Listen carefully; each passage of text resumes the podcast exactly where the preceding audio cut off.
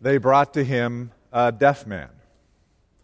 A long time ago, they brought a deaf man to Jesus, and he healed him. Not quite so long ago, a deaf man was brought to me, and I'd have to say I was the one that was healed. A little backstory on all that. the final year of my training to become a pastor happened in Minnesota. At the time, I lived in a house next door to a church for the deaf. Uh, another long story short, during that final year, I sensed that God was calling me to serve deaf people within our church. And so, upon graduating from the seminary, I enrolled in a crash course in American Sign Language so I'd be prepared to serve deaf people in the church. Then, at that summer, following graduation, I volunteered to be a counselor at a camp run by our church in northern Minnesota uh, for a group of deaf people from that church. Seemed like a good idea at the time. But as the, the time to go to Camp Knutson got closer, I realized more closely who it was I would be going to camp with. Because these people were not just deaf, but they also were wrestling with other challenges physical, emotional, um, mental. Some of them couldn't control their arms because of their cerebral palsy, others couldn't control their legs or the sounds that they made, and I got really scared of these people. And so I earnestly began to pray in those weeks leading up to that event that God would give me a, a way out. And the God of grace and mercy answered my prayer. No. And so on one Sunday afternoon in August, I found myself on the shore of Whitefish Lake in northern Minnesota with the rest of the group as they were listening to the water safety lecture being given by the leader of our group. I wasn't listening. I was still trying to work it out in my head how I was going to survive this week with all these weird and scary people that I was with. And that's when the deaf man was brought to me. And not just any deaf man, Rodney.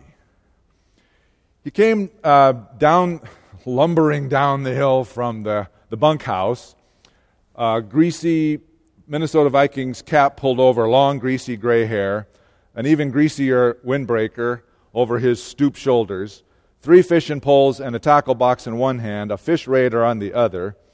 And as he got closer, I could see a face that was missing lots of teeth, a face you wouldn't want to meet in a dark alley or a well lit alley, nevertheless. And I soon learned afterwards that the only word he could ver- verbalize or vocalize was the sound booga. And I'm sure as I stood there, my jaw was probably down here, my eyes as big as dinner plates. And as he got closer, Kristen, who was given the, the lecture about how to be careful in the lake, saw him coming and then asked, Who wants to take Rodney fishing? And as one of the most powerful proofs of the existence of God, and of God's sense of humor, my hand went up. Ephphatha, be opened. I didn't do it, it was done to me. And at that moment, um, a process started. I don't think it happened all at once, but it happened fairly quickly. That the wall of fear that used to divide me from all those people started to fall down. And very quickly, Rodney and I became best friends forever, you might say we spent virtually every waking hour at Camp Knutson the rest of the week either fishing or playing some game or at the dinner table. And that was a challenge because he had no teeth and I saw everything he ate really clearly. a day or so into this new friendship, I realized that while a wall had fallen for me, it hadn't fallen for everyone. We went across the street, several of us from the camp, to the little store that was there to get candy and gum and such. And as I stood there with my new friends, I looked around and I could see on the faces of others in the store that same look of fear that had been on my face not very many days before. Ephphatha hadn't come for them yet. I hope it finally did. They brought to him a deaf man, and a deaf son, and a deaf daughter, and a deaf friend, and a deaf brother. Fast forward a few years to the church where I met Scott and Melissa. I was called to serve in a deaf ministry of a church in Southern California, a church that wanted to provide a place for hearing impaired people to come and worship uh, in total communication so they could see and hear the Word of God, place to celebrate the sacraments together, to have fellowship together, to learn more from the scriptures, and to be in service to the community, as well as receive services, advocacy, interpreting, and other things like that. And one of the works that we did together was to go out from that church to visit other churches to help raise the awareness of hearing people about the world of the deaf, the culture of deaf people, the language of deaf people. So we'd bring our little sign language choir along, and they'd sign some hymns, and I'd give a sermon if we were there for Sunday morning, and we'd field questions from the group. And almost every time we did this, when we were through, the pastor of that church would come up and say, You know what? I'm in deaf ministry too. The people of my church seem to hear nothing that I say to them. Hardy, har, har, har. But that gave me the perfect segue to the only statistic I ever used to cite, because there are a lot of statistics about deafness and hearing impairment. I only ever cited one, and I'll cite it again today because it's still true. And that is simply this everyone in this room has already or will be will experience complete and total deafness at some time in their life, at least once. If you don't believe me, let me find out if this is not true for everybody in the room when you were younger and mom or dad said, It's time to do your chores, totally deaf. I heard nothing just then, right? Well, that is a symptom of the most serious deafness that we all experienced. We have the ability as human beings to become deaf when we want to.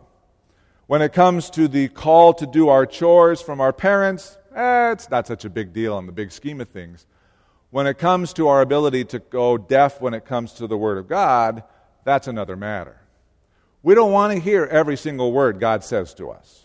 When we hear words like repent or confess or change, we don't want to hear those words. We hear them as words of judgment in our heart and we turn our ears off. Which is too bad because every time those words of judgment are spoken, they're always followed with words of mercy, but we're not hearing those either. That's why it's so important to know that the word Ephphatha, the word, the command, be opened, wasn't just spoken that day by Jesus to the man who was deaf, but it was ultimately the word that God hurled against the tomb of Jesus. Because without that wall being broken down, we remain shut off from all of God's words of grace and mercy and forgiveness.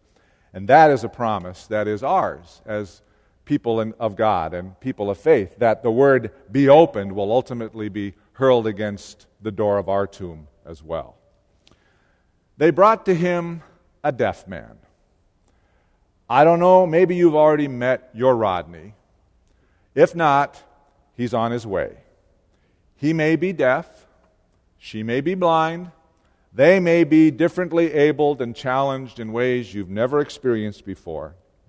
Jesus will send him or her to you, I'm pretty sure. But know this that Jesus will also send that word, a word hard to pronounce, but wonderful to experience. Ephphatha, be opened. Amen.